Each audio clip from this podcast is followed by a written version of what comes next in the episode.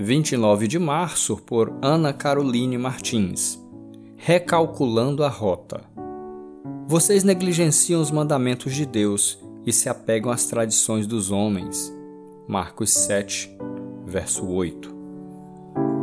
Quando precisamos chegar a algum lugar ou desejamos saber como está o trânsito, podemos usar um mecanismo chamado GPS.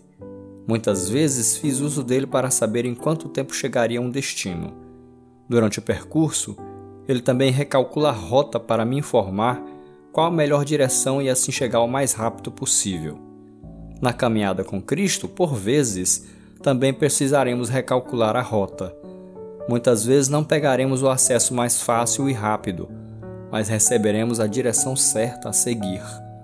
No texto lido, Jesus duramente adverte os fariseus e alguns mestres da lei que tentavam encontrar algo para lhe acusar. Esses homens estavam cegos, perdidos em tradições humanas e levavam muitas pessoas para um caminho que as deixava cada vez mais longe do Pai. Jesus os chama de hipócritas e afirma que eles têm negligenciado da palavra de Deus. Esse texto me chama a atenção. Para que direção eu tenho caminhado? Tenho trilhado um caminho que me direciona à vontade de Deus? Um caminho de testemunho para que outras pessoas cheguem a Ele?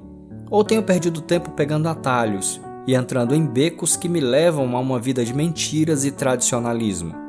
Deixe Cristo transformar sua vida, recalcular sua rota em direção ao céu e alinhar suas atitudes e escolhas à vontade do Pai.